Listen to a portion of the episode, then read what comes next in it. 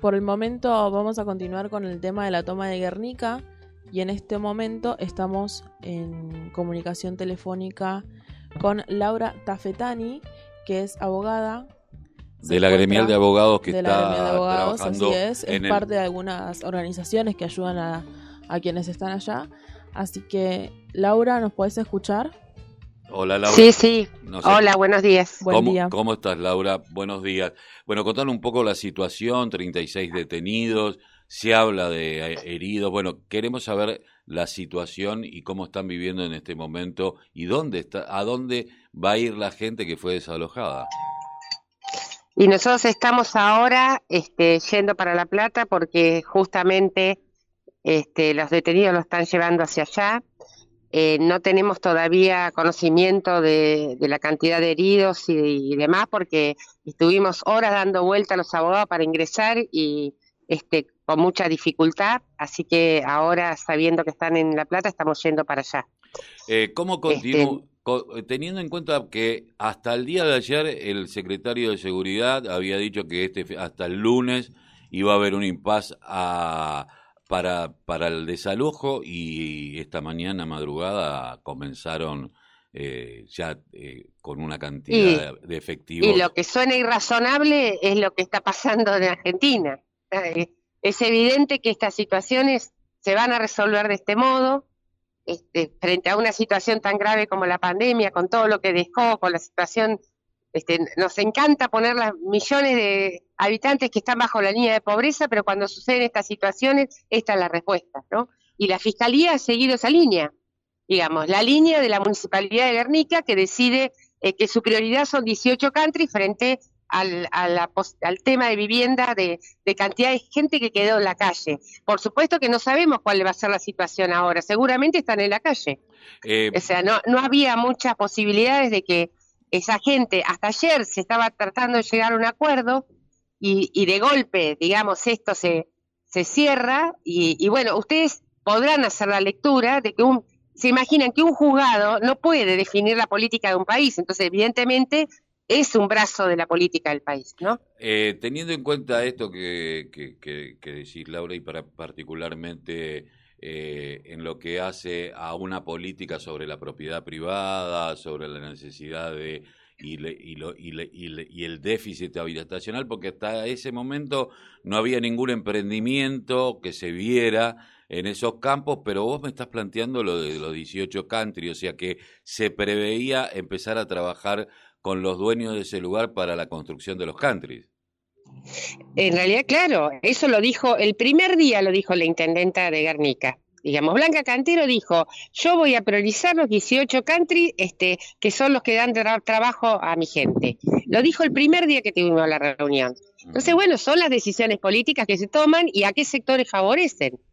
Este, frente, por eso no es un problema de la propiedad privada, es un problema de una crisis económica, social, este, muy grave antes de la pandemia. La pandemia la agravó y bueno, y es la respuesta que se tiene, digamos, frente a una situación tan grave como la que estamos viviendo. Laura, y esto de que, porque en algún momento el gobierno de la provincia planteaba, bueno, darle 50 mil pesos, todos sabemos que 50 mil pesos se le alcanza para un mes a la gente y nada más. Si le alcanza, eh, sí, va a estar, van a tener un mes un poquito mejor, pero nada más. Y de 300 mil pesos en el transcurrir en cuotas a los que a quienes estaban tomando la tierra y querían en realidad vivir, que tampoco es nada porque se diluye en el tiempo, porque no tienen lugar donde dormir, donde nada, nada de nada. Eh, ¿Vos crees que en realidad no supo manejar el tema o dejó que sucediera? No, a ver, lo que tendría que haber pasado en todo caso es haber dado los tiempos para que pueda tener una salida en conflicto este, de otro modo, porque desde el primer día el, desalojo fue inmediato.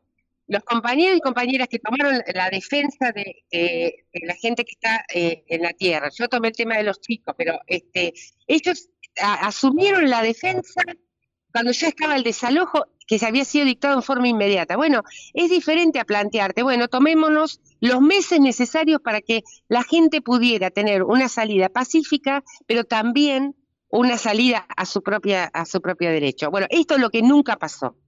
Eh, este, inclusive las prórrogas que se dieron fueron de 60 días, este, de, perdón, de menos todavía, de 30 días. Bueno, esto, no hay, este, no hay paz, ni tolerancia a pensar otra forma de ser.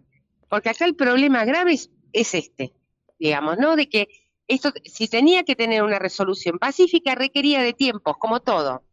Está, ¿Qué le podía hacer al proyecto de country pensar este, en que esto se tenía que demorar seis meses y estamos en plena pandemia. Pero bueno, no, se definió que tenía que salir ya porque es implacable, digamos, ¿no? Frente a la vida de familias y niños y niñas que estaban ahí adentro, bueno, prima esto, prima el interés económico, porque ni siquiera es la propiedad, es el interés económico de los negociados que están atrás de esto. Eh, Entonces, esto es lo grave, es lo grave, este, pero bueno, es el país que estamos teniendo, ¿no? Teniendo en cuenta que vos sos abogada de pelota de trapo, una institución que, bueno, desde hace muchísimas décadas viene trabajando con los niños, eh, ¿cómo está la situación de los niños? Si hubo niños que fueron lastimados, en esta represión? ¿Cómo está la situación de los más chicos? Eh, aún no lo sabemos, porque justamente como no nos dejaron ingresar, este, eh, en realidad eh, los niños y niños fueron resguardados por las propias organizaciones y las familias previo al desalojo, obviamente. Está, fueron sacados del lugar. Ah, este, como corresponde. ¿Cuál es el argumento de no los que, los que defienden esto defienden la vida. Entonces, lo primero que hicieron fue preservarla. Entonces, lo primero que hicieron fue sacar a los niños y niñas del, del predio. Así que, por suerte, en general, este, creemos que están bien porque esta fue la decisión tomada por la gente de la, que está en la toma, o que estaba ya a esta altura, pero no sé si ha existido algún tipo de, cuestión que no, no hayamos podido tener nosotros este, eh, la información, pero la decisión de la gente fue preservar a los niños y niñas. Resistieron los jóvenes, resistieron los padres, pero no los niños. Frente a lo que el ministro Berni ayer sacó con una, con una carta de puño y letra diciendo que se iba a postergar por lo menos este fin de semana porque estaba prevista lluvias y se le pedía a la fiscalía y al juzgado que, que previera esto, fue ¿cuál es tu mirada? Porque dijo una cosa ayer y hoy... Y bueno, que es el, el, el poder.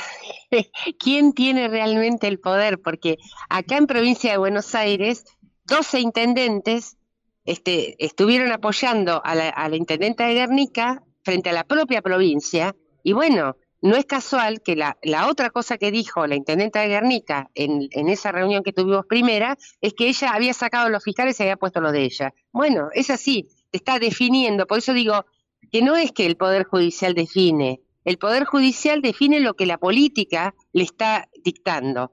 Y ahí, evidentemente, los que tienen poder son los intendentes del conurbano. Frente al gobernador. Este, esta es la lectura que hay. Frente al gobernador. La provincia este, no tiene la fuerza que está teniendo los intendentes para definir una política.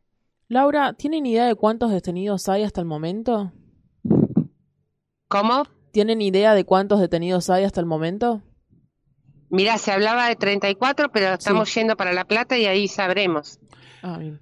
En cuanto se sabrá, bueno, vamos a seguir manteniéndonos en contacto contigo porque me parece que es importante saber en la situación en que están los detenidos porque conocemos cómo es esto de cuando se detiene gente en una toma o algo que empiezan a pulular por diferentes comisarías que están acá, que están allá y empiezan a confundir.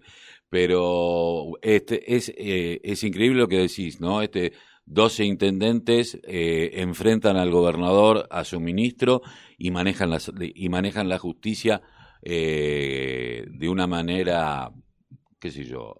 Eh, totalmente impune. Que, totalmente impune. Porque entonces estamos diciendo, el gobernador no tiene poder por sobre los intendentes del conurbano. Y yo hago la lectura de los hechos. Este, nosotros empezamos con una mesa de diálogo y al otro día, después de la reunión de los 12 intendentes, está, se, este, se tiró bajo esa mesa de diálogo en la que estaba Nación cada provincia y definieron, este, obviamente, este, ir por, por, el, por la violencia, por... Laura, se está... estamos en un retén. Este, Está bien. perfecto. igualmente te íbamos a despedir. Te agradecemos mucho. Estábamos hablando con la doctora Laura Tafetani, que es abogada, integrante de varias organizaciones que están trabajando en la toma de Guernica y ahora con los Eh, detenidos. es de la gremial de abogados, pero aparte de pelota